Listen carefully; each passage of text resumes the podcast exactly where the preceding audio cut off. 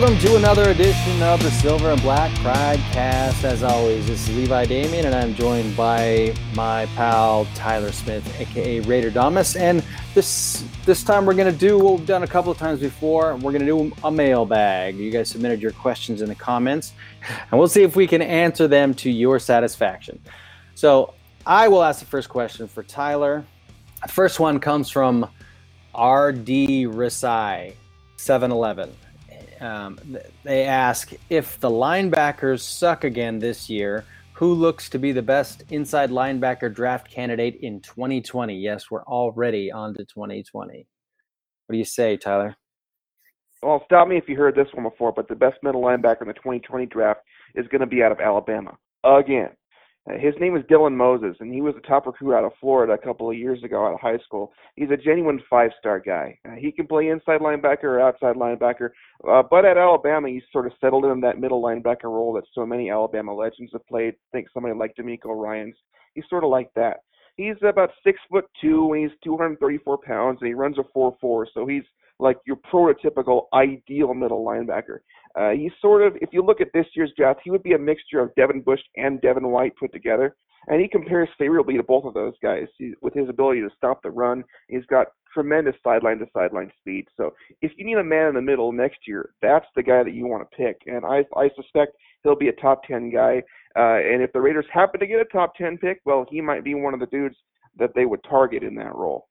Uh, um, I don't know. I just I don't know about you, but I just don't trust linebackers out of Alabama, specifically inside linebackers. But uh, well, not anymore after the Rolando McClain debacle, but but Dylan Moses seems like he's a pretty squeaky clean guy, and he he would fit the bill if you need a middle linebacker. He can pretty much do it all.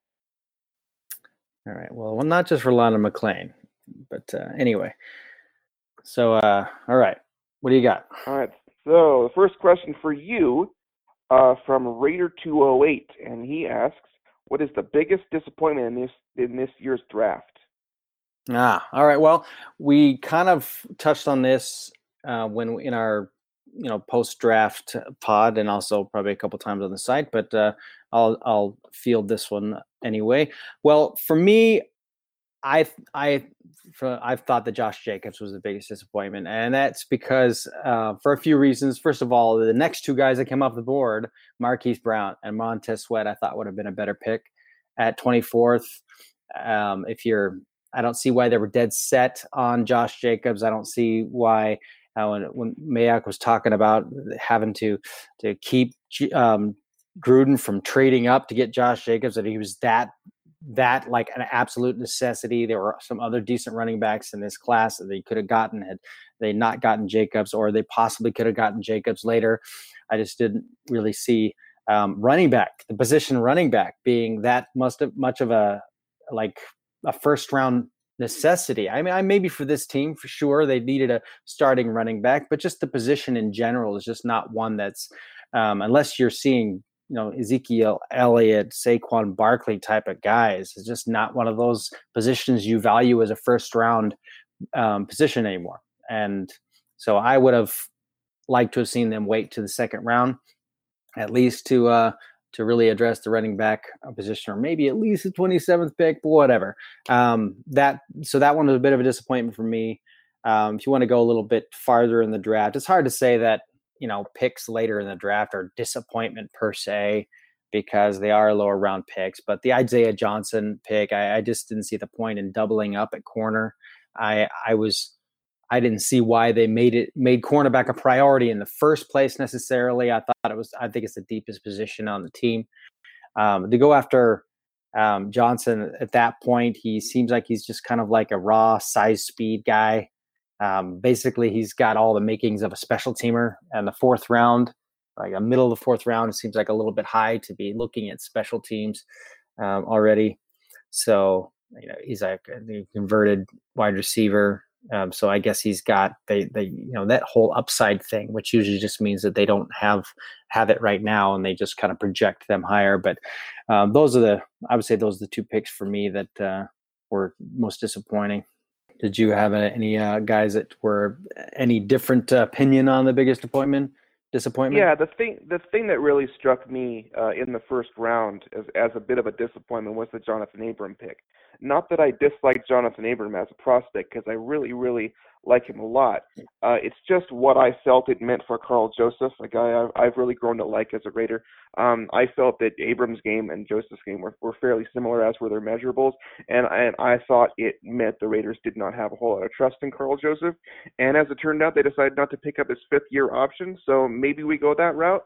Um, but if Karl Joseph shows out this year, perhaps the two will play together in Oakland. But but at the time, that's that's uh, something that gave me quite the quite a bit of consternation. Yeah, it uh, seemed to me that like that's again that uh, maybe waiting a little bit for safety might have been a good call, but uh, they really liked Abram. They took him there, and and I'm not completely on board. I've kind of said that I think that Abram and Joseph can coexist. I I think uh, they are similar in some ways, but they're different in in one major way. Uh, Abram is a pure strong safety, and I think Karl Joseph is a better free safety. And they have a lot of similarities, but that, those are the two things that those are the two glaring things that I see. I think uh, Karl Joseph is better uh, in a deep part of the field as a as a free safety, and I and uh, Abram is uh, is a strong safety through and through. He's a heat-seeking missile, if you will, um, from the strong safety position. So but uh, otherwise, you're right, uh, and and it could go either way. They could see they could put them on the field together and realize that that's a pretty good combination, or it could spell the end for Karl Joseph. And I I feel the same way about you. I think that I think he deserves more of a chance, especially because uh, the latter half of last season he looked pretty good. Okay, so another question for you, Tyler. I know it seemed like uh, you just answered one because you did, but that was my question. So, uh, Nutty Raider LA asks, Draft to QB next year if team underperforms this year. A good go- a good crop of QBs next year. This year was suspect. Well, that is true. This year, this uh, year's crop of quarterbacks was the worst I've seen since the Geno Smith draft. Uh, and next year is going to be a lot better. Uh, as far as replacing Carr goes, that kind of depends on why the team underperformed uh, with him this year? Was there a rash of injuries? Was there some bad luck and a bunch of close losses? Did the coaching suck? Or was it that Derek Carr just did not play well enough, even with all the weapons at his disposal that the Raiders got for him this year? I mean, this is a guy who's set up for success as well as any quarterback I can think of in the league this year. And the scenario in which the Raiders are bad because Carr sucks is the least likely one to me. Uh, and if that turns out to be the case, and Carr is just terrible, even with as as good as the Raiders' offense looks on paper right now, then yeah, you get a new guy and you go to Las Vegas with your new guy.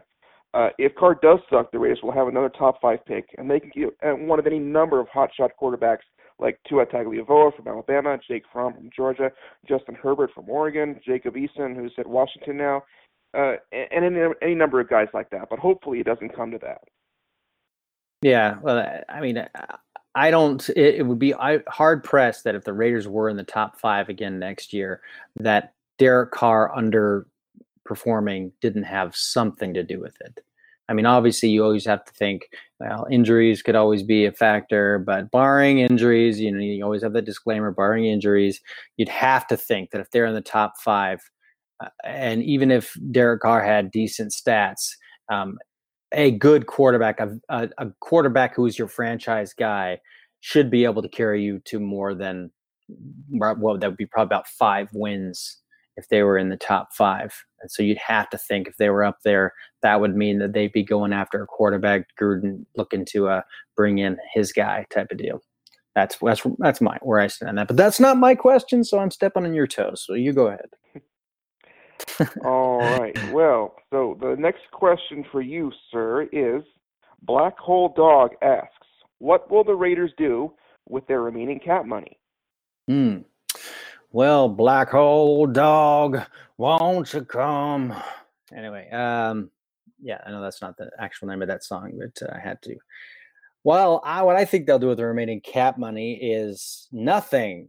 Well, uh, they will come nowhere close to spending it all. Right now, they have 29 million. You figure uh, what I figured earlier this offseason, uh, they're about, about you got to set aside about eight million for the rookie pool.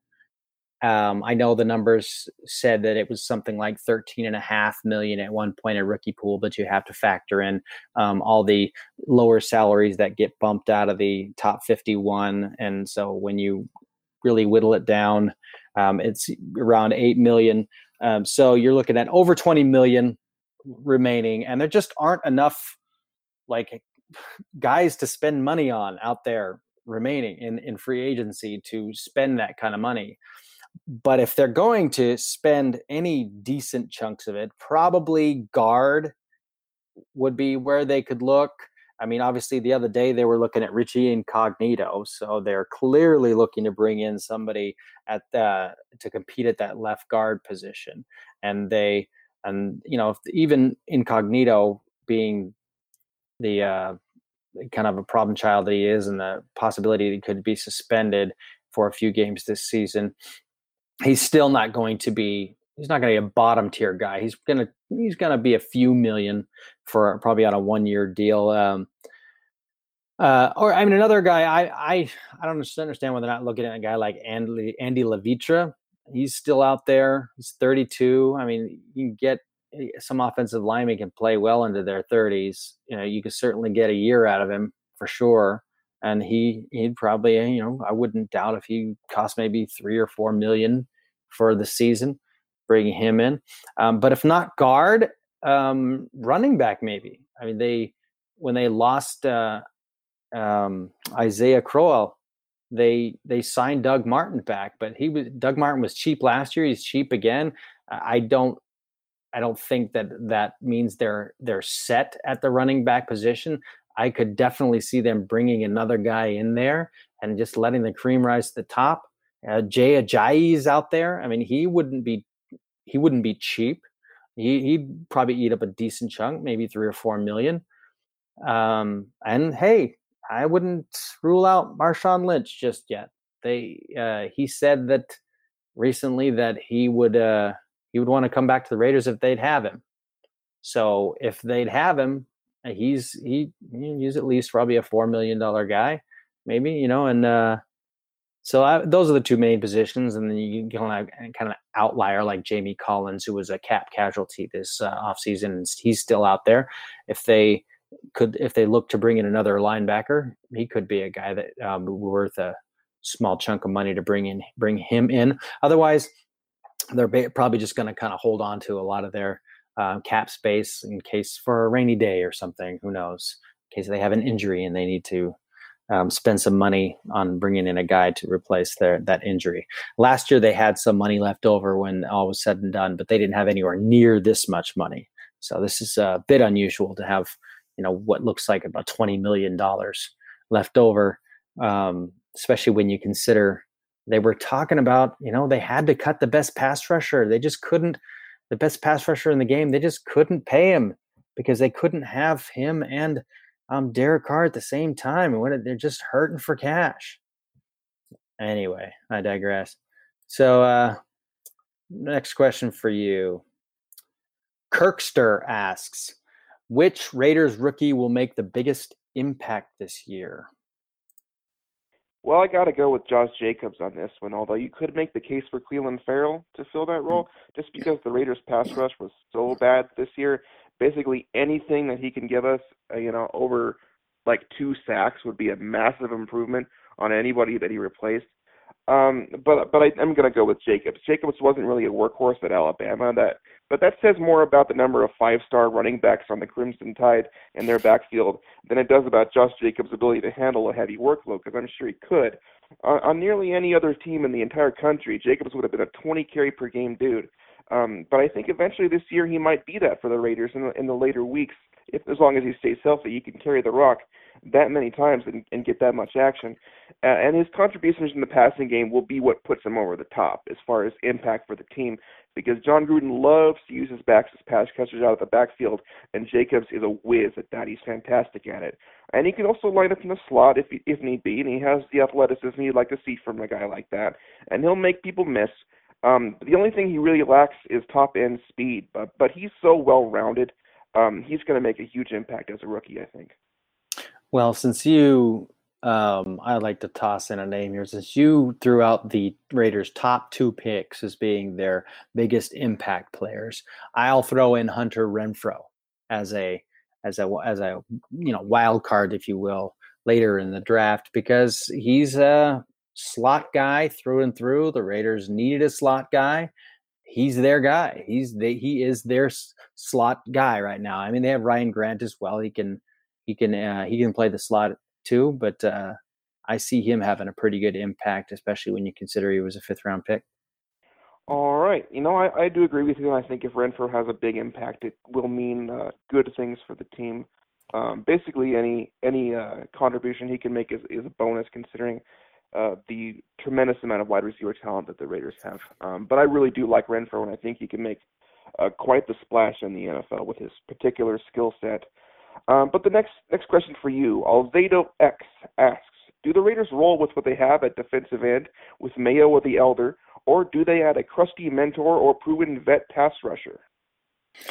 Well, okay, you want a crusty vet mentor pass rusher? Well, how about Michael Johnson? Um, he is one of the few like actual pass rushers still out there. I mean, he's not going to he's not going to have anybody uh, you know shouting over the rooftops about uh, what he brings to the table, but he's got familiarity with Paul Guenther. He uh, he played under him uh, many years in Cincinnati, some of his best years under Guenther. So he's he's got he's he knows the system. He's 32 now, so he is you know questionable how much he has to offer, but uh, you know he would welcome a chance to play with his old uh, defensive coordinator and bring him in on a on a small deal if he's you know still interested in uh, keeping his career going and and that that one just makes a lot of sense and you can you know being that he's such a you know salty veteran you can a lot of these times they, they don't uh, sign really early on they come in a little later anyway once the team is kind of figured out what they have in some of the young guys or or if there's an injury or something like that. So usually if if they'd had a conversation before they're like well hold on let's see what uh, i want to kind of get a good feel for what we got on the team right now and maybe we'll uh, we'll revisit this conversation later. So michael johnson's still out there. He's your he's your crusty veteran that you could bring in. Otherwise the cover cover's pretty bare. Uh, the only other guy that even comes to mind is shane ray who um, actually visited the team earlier this offseason, but uh, nothing came of it. It doesn't mean something couldn't come of it, but nothing did come of it. You, do you think there's any? Um, do you know of any other guys out there that I'm missing? Not off the top of my head. Um, I think there might be a few guys uh, cut on June 1st who might surprise us. Mm, uh, yeah. And maybe the Raiders use some of their salary cap money then. Uh, you never know who's going to get cut for salary reasons. It it really kind of is a toss up some years you'd be like, why did they release him? You know, and he was making too much money. You know, that that happens. So who knows? Yeah, or you know, there's always that outside chance of there being a trade once another team finds out what they what they have. They could be, you know, there could be a competition at a position where there's they're they're worrying that they'll have a guy who's making you know, more money than they would like him to make as a backup, and so they shop him in a trade, and the Raiders make that trade and bring in a bring him in to to uh, be a starter. Who, who knows? So there's always those ones you those you know you can't really predict these things. So and then they like you said they happen they happen later. They're either June, like maybe June first cuts, which there aren't usually a whole lot of those, but there are also you know trades and and, and such in training camp and whatnot as well. All right. Anglo Raider asks when Mayock arrived, it appeared from the outside that Gruden was essentially hiring the nation's number one draft guru to take care of these picks he had traded for. However, it appears in the space of no time he has become a bona fide GM.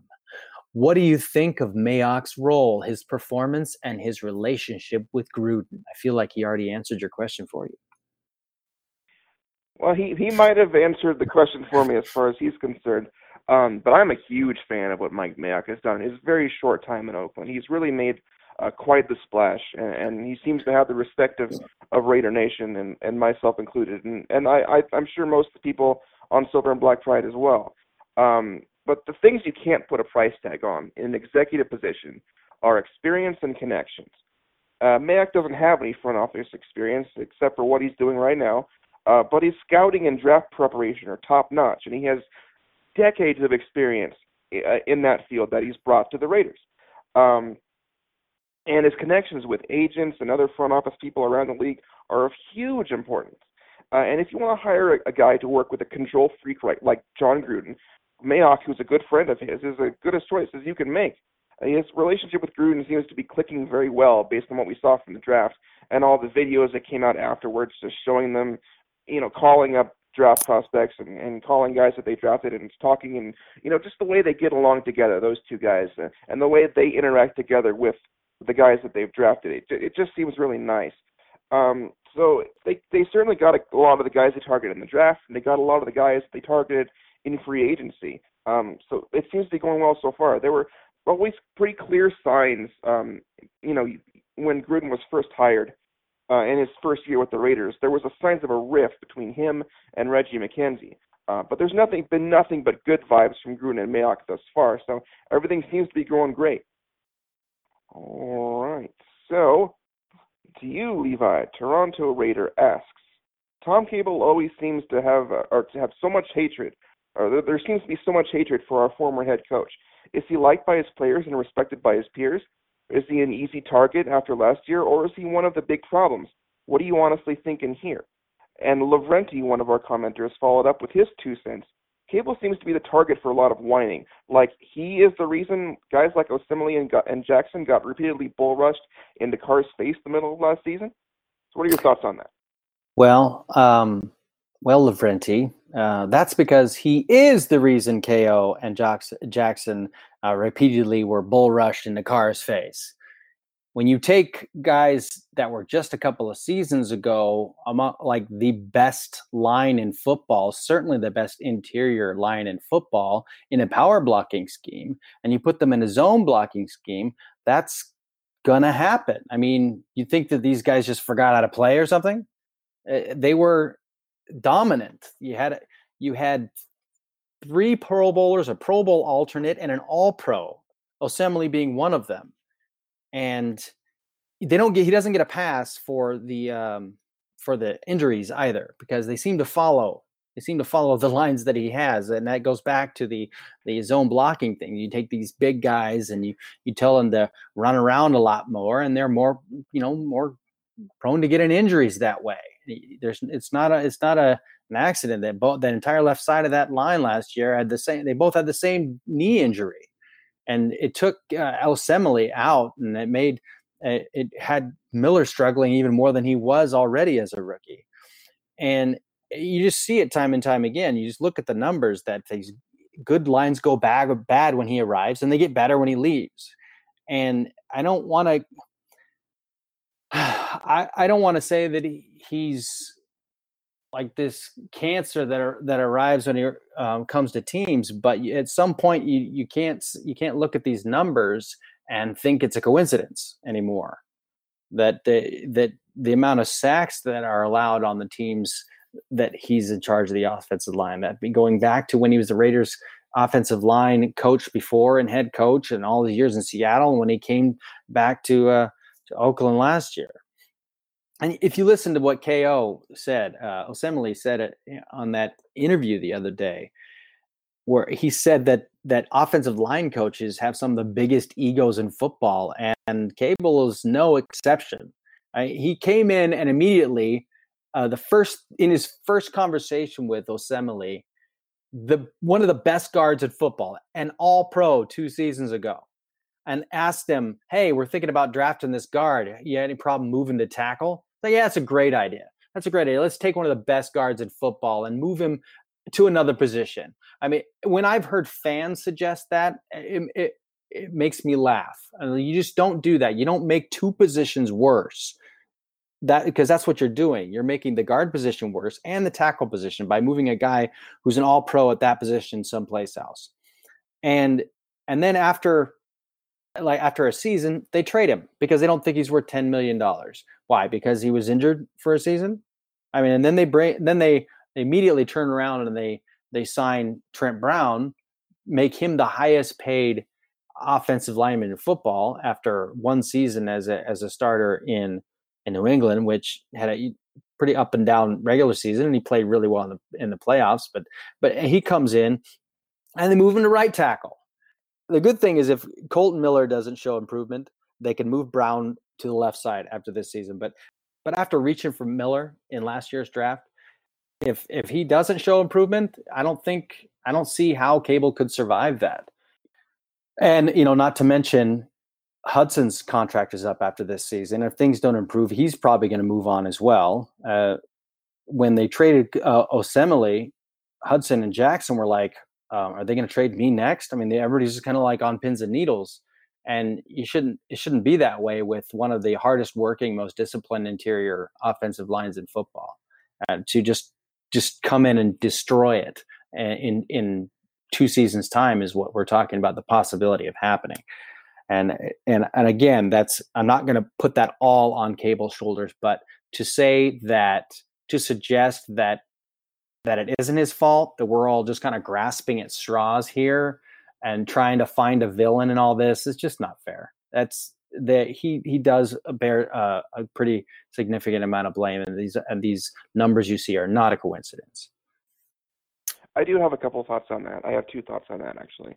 Um, the, the guard in question that Cable was mentioning when he was talking to Osemele yes, wasn't Quenton just Nelson. any guard. That was Quenton Nelson. I would argue that with the, potentially Osemele at left tackle and Quenton Nelson at left guard, were that to ever happen, the Raiders would be much better off in that situation than they are today. However, I would also argue with my second point uh, that Tom Cable has never had any uh, prolonged success as an offensive line coach in this league to where he gets the benefit of the doubt in any way, like Laurenti is giving him in the question here. Uh, so I would argue that basically everything is Tom Cable's fault.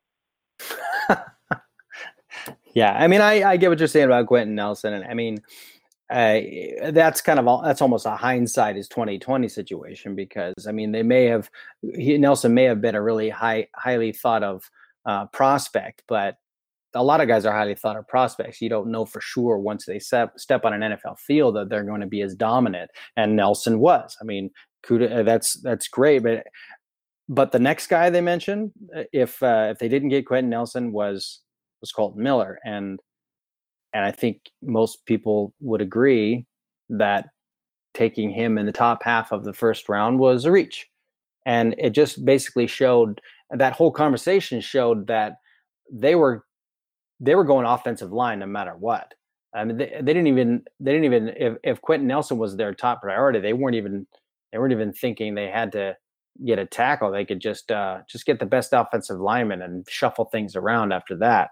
And Colt, Kolton Miller was just the next guy in line. They they were going to take an offensive line no matter what. So at least they at least they traded down from from ten. But I guess that that's been rehashed. If they enough, traded so. down to the end of the second round, it would have been more appropriate to draft him.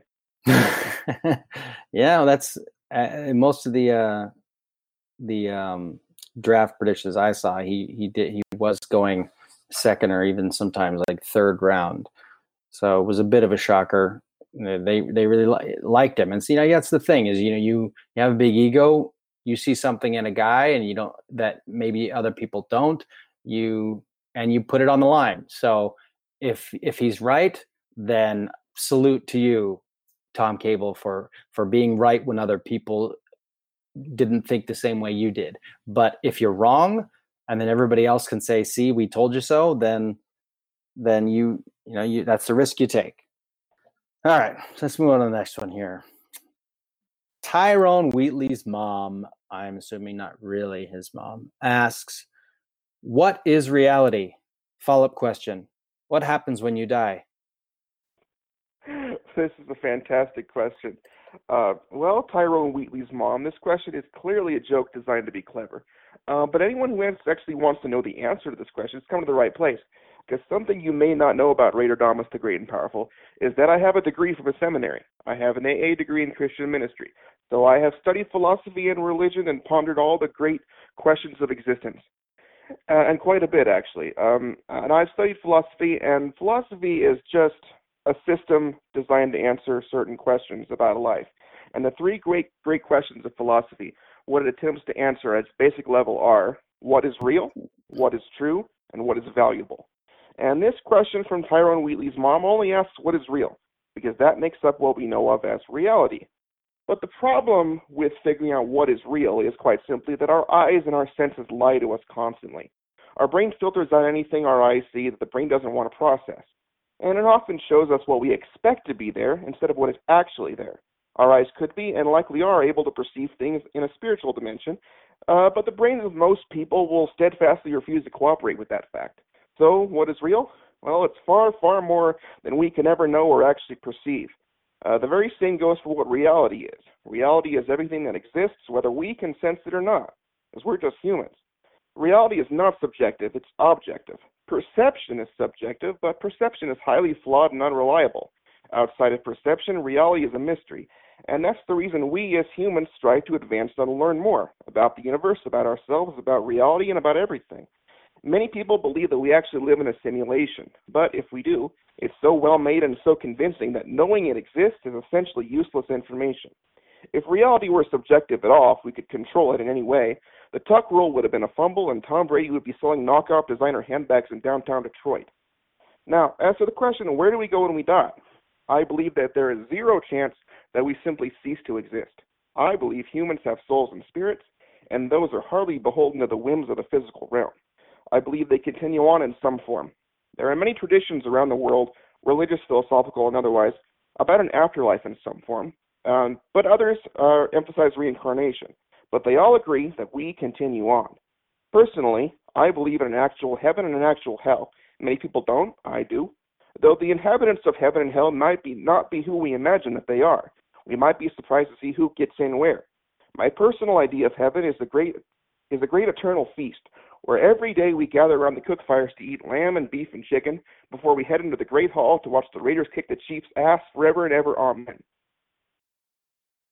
So that's my answer to that question. You have any thoughts on that, Levi? Um, no, I do not. That was all uh, right.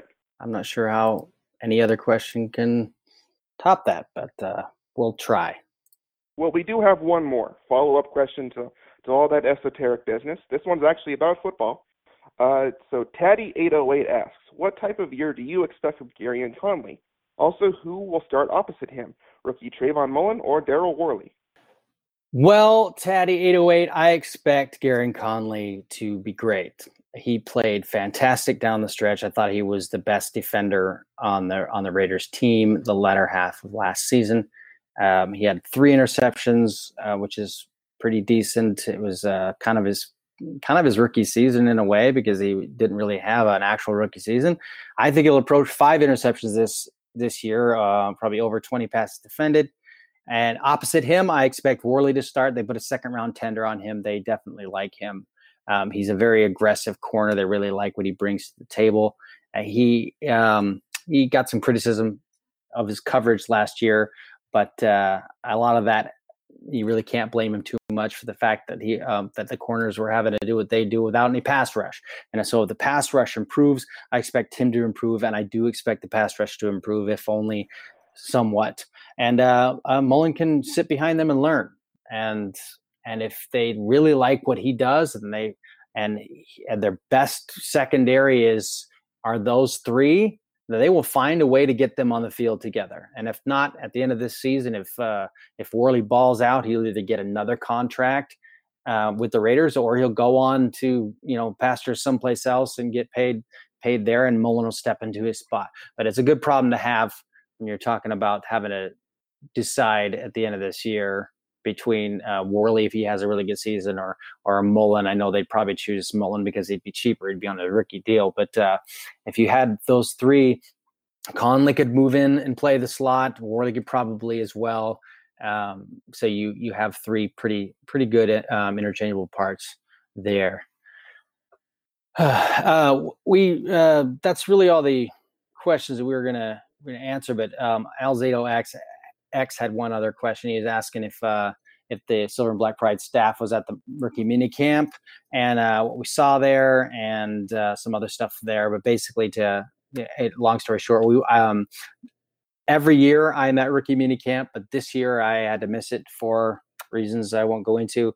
Uh, but uh, you know, there's not a big window of not a big viewing window for rookie minicamp anyway. There's not a lot you can glean from it. You get a lot more from OTAs. The window's bigger, and you can also you can really get a chance to see how the rookies are uh, are you know what the, where they are in the depth chart and whatnot, and where they're lining up with the uh, with the veterans and stuff like that. So I will be at the first OTA and the second OTA, and you know the mini camps and stuff like that. So um, there'll be a lot more to see there. I, he also asked. Um, you know about uh, whether Vanderdoes and, and Justin Ellis were were participating in rookie mini camps. Now I'm pretty sure those pictures you saw were just they were probably working out on the side uh, for whatever reason. Uh, maybe they're rehabbing something or just just you know working out generally. But no, they wouldn't uh, they wouldn't have those guys participating in rookie mini camp with all the other rookies and first year players and whatnot. Um, and I, as far as I as I understand it, Crowell's injury was on the field, but uh, um, they weren't doing a lot of really active stuff, which is probably why um, they said that it was a kind of a really freak freak injury and those ones often are. Though when you tear achilles and acls and stuff like that a lot of times they're just they're non-contact injuries they're freak injuries the, the non-contact injuries are the worst. You're just like doing something that seems perfectly normal and your knee buckles and then you're done. So i've seen it in person and it's not pretty uh, so I, I think that's uh, I think that pretty much wraps up our our mailbag uh, podcast. Uh, thanks again to Tyler for joining me, Levi Damien, and this. Uh, and thank you all for listening to the latest episode of the Silver and Black Pridecast.